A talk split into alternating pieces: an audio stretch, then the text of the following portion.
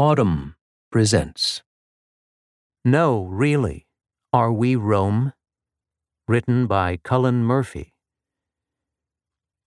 The scenes at the Capitol on January 6th were remarkable for all sorts of reasons, but a distinctive fall of Rome flavor was one of them, and it was hard to miss. Photographs of the Capitol's debris strewn marble portico might have been images from eons ago at a plundered temple of Jupiter. Some of the attackers had painted their bodies, and one wore a horned helmet. The invaders occupied the Senate chamber, where Latin inscriptions crown the east and west doorways. Commentators who remembered Cicero invoked the senatorial Catiline conspiracy. Headlines referred to the violent swarming of Capitol Hill as a sack. Outside, a pandemic raged, recalling the waves of plague that periodically swept across the Roman Empire. As the nation reeled, the Joint Chiefs of Staff, in the role of a magister militum addressing the legions, issued an unprecedented advisory that put the sitting ruler on notice, condemning sedition and insurrection and noting that the inauguration of a new ruler would proceed. Amid all this came a New York Times report on the discovery and display of artifacts from the gardens of Caligula, an erratic and vengeful emperor, one of whose wives was named Milonia. Ever since Edward Gibbon's The History of the Decline and Fall of the Roman Empire, the prospect of a Rome inflected apocalypse has cast its chilling spell. Britain's former American colonies, which declared their independence the year Gibbon's first volume was published, have been especially troubled by the parallels they discerned. The founders feared the stealthy creep of tyranny. Half a century later, the narrative progression of The Course of Empire, Thomas Cole's allegorical series of paintings, depicted the consequences of overweening ambition and national hubris. Today, as ever, Observers are on the alert for portents of the last days and have been quick, like Cato, to hurl warnings. And of course, there are some Americans, including the January 6th attackers, who would find national collapse momentarily satisfying. Sack Rome, a barbarian wife says to her husband in an old New Yorker cartoon. That's your answer to everything. The comparisons, of course, can be facile. A Roman state of some sort lasted so long, well over a millennium, and changed so continuously that its history touches on any imaginable type of human occurrence, serves up parallels for any modern event, and provides contradictory answers to any question posed. Still, I am not immune to preoccupation with the Roman past. A decade and a half ago, I published a book called Are We Rome? The Fall of an Empire and the Fate of America, which looked closely at the age old Rome and America comparison. The focus was mainly on themes that transcend partisan politics, but it was also written at a particular moment and reflected certain brute realities. The country was mired in Iraq and Afghanistan, fear and suspicion of foreigners were on the rise, and public functions of all kinds, maintaining highways, operating prisons, providing security, were being privatized. All of this had echoes in Rome's long story. It's not as if the themes I wrote about then are obsolete, but they have a new context. The comparisons that come to mind now are not only about realities on the ground, but about unrealities in our heads. The debasement of truth, the cruelty and moral squalor of many leaders, the corruption of basic institutions. Signs of rot were proliferating well before January 6th, and they remain, though the horde has been repelled. If I were writing Are We Rome today, one new theme I'd emphasize emerges from a phrase we heard over and over during the Trump administration adults in the room. The basic idea, a delusion with a long history, was that an unfit and childish chief executive could be kept in check by the seasoned advisers around him, and if not by them, then by the competent career professionals throughout the government. The administration official who anonymously published a famous op ed in the New York Times in 2018 offered explicit reassurance. Americans should know that there are adults in the room. Various individuals were given adult in the room designation, including the White House counsel Don McGahn and Chief of Staff John Kelly. I sometimes imagined these adults, who included distinguished military veterans, wearing special ribbons.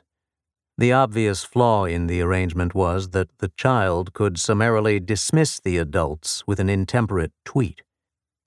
For long periods in the late 4th and early 5th centuries, the Roman Empire was literally in the hands of children, as reigning emperors died unexpectedly, and sons as young as four and eight ascended to the most exalted rank. Adults in the room were appointed to serve them, often capable generals such as Stilicho, who served Honorius, and Aetius, who served Valentinian III. The idea was to acknowledge imperial authority as sacrosanct, but at the same time have people in charge who could handle the job. And often it worked for a while. The diplomat and historian Priscus described what happened when Valentinian grew up. The emperor's intemperate tweet took this form. As Aetius was explaining the finances and calculating tax revenues, with a shout, Valentinian suddenly leaped up from his throne and cried out that he would no longer endure to be abused by such treacheries. While Aetius was stunned by this unexpected rage and was attempting to calm his irrational outburst, Valentinian drew his sword from his scabbard and, together with Heraclius, who was carrying the cleaver ready under his cloak, for he was a head chamberlain, fell upon him. There is no substitute, it turns out, for actual leadership at the top. Even so, when the adults are gone, the next line of defense is bureaucratic heroism. A civil service is one reason entities as large as the Roman Empire, or the British or American one, have had staying power. Watch the behavior of imperial functionaries in the 5th century, when much of the Roman world was falling apart, and you see the ability of bureaucratic procedure and administrative competence food goes here, gold goes there to hold bits of the rickety scaffolding together when no one seems to be in charge. I'm not aware of ancient references to a civitas profunda, but the deep state is neither a modern nor a malevolent invention. Yet these behind the scenes efforts at preserving normalcy do eventually falter. And a second new theme might be the dangers that apparent continuity, including symbolic continuity, can conceal. Corrosive change in values, behavior, infrastructure is often hard to observe. Things look the same until they don't. Even before January 6th or November 3rd, Many worried that the outward forms of American democracy might prove more robust than the thing itself. Inaugurations lift the spirit, but among millennials in the U.S., fewer than a third believe that it is essential to live in a democracy. This from findings reported by the political scientists Roberto Stefan Foa and Yascha Mounk. Congress has ceded authority to the president across a wide front preserving mainly its capacity to hinder, acclaim, and conspire.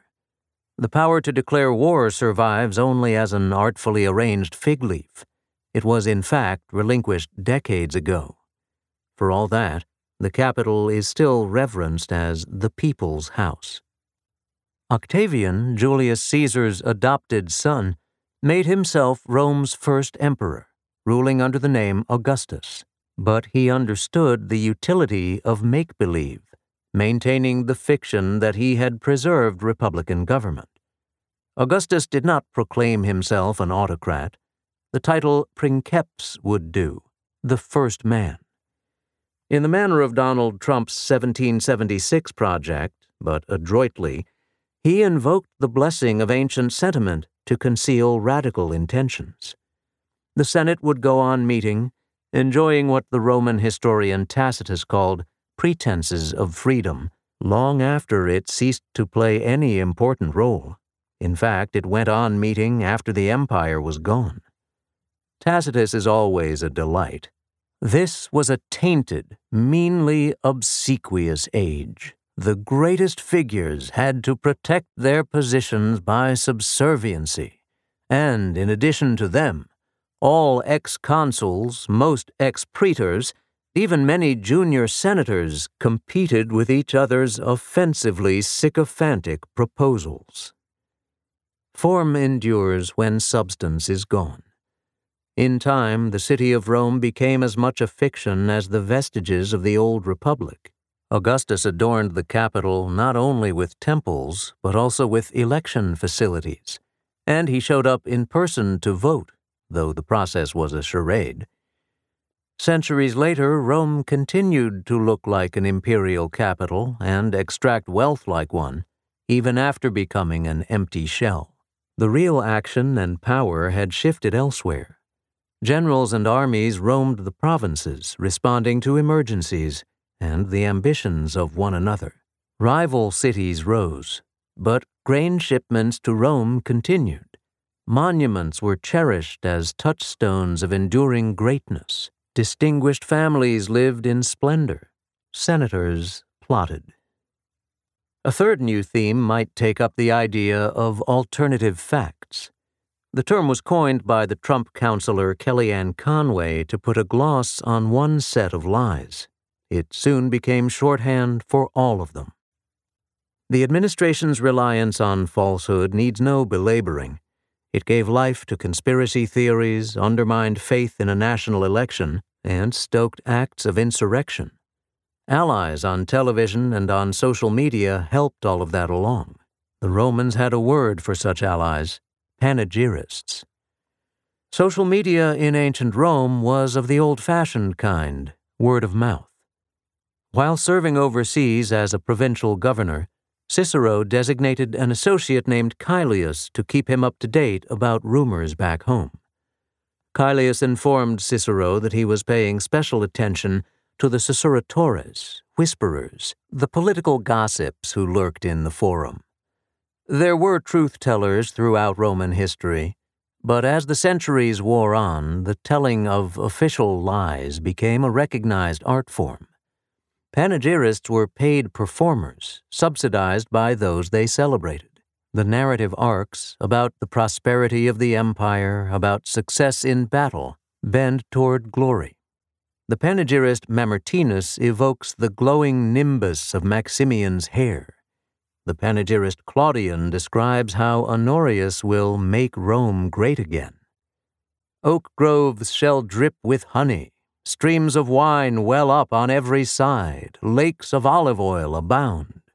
No price shall be asked for fleeces dyed scarlet, but of themselves shall the flocks grow red to the astonishment of the shepherd, and in every sea the green seaweed will laugh with flashing jewels. We will be tired of so much winning. The fulsome phrases of the panegyrists made Edward Gibbon squirm. But by empire's end, giving praise to the ruler was the dominant form of rhetoric. And to many eyes, Gibbon knew, the portrait painted by the panegyrist was synonymous with history. I subscribe to an academic news feed that drops research about Rome into my inbox, a history book version of the Beer of the Month Club. Scholars engage in heated arguments about the Roman Empire but one thing we know for sure is that it is gone. And unlike Brexit, no one was aware of the end as it was happening. Rome was sacked, as were other cities, and armed conflict at times brought turmoil, but decay occurred over centuries, and for many the transition from one thing to another was not stark. The human lifespan puts blinders on perception. But that same lifespan concentrates human concerns in a useful way. Think of it as the inertia of the ordinary, a final new theme. For all the images of Roman calamity, the makings of a quieter set of images sit on a table near my desk, mundane odds and ends from the ancient world, given to me over the years. Most of them are from imperial Rome a clay oil lamp, a delicate glass vase, colored marble from a villa's floor, curved white limestone from a window's arch, a grinding stone, a writing stylus, a key in the shape of a ring, a votive figurine, and coins, a silver denarius from the reign of Marcus Aurelius, for instance, and another from the reign of his unfortunate son, Commodus. What the antiquities represent are not triumph and glory, but basic human needs food, shelter, safety, knowledge, commerce, beauty, the life of the spirit, and the organized activities that secure them. These activities have, so far, always survived calamity, a bridge from every past to every future. Human society is resilient, and tending to basic needs can be a source of aspiration. America's Constitution defined the promotion of general welfare and domestic tranquility as part of the country's very purpose. But resilience does not prevent calamity, and being blindsided in slow motion is the hardest fate to avoid. The historian Ramsay MacMullen once distilled the long arc of the Roman Empire into three words fewer have more but only the time lapse perspective of a millennium and a half allows us to understand such a thing with brutal clarity. The sack of Washington unfolded suddenly in a way no one could miss. The greater dangers come in stealth. If you enjoyed this production, find the best long form articles read aloud in the Audm app. Available now for iPhone and Android.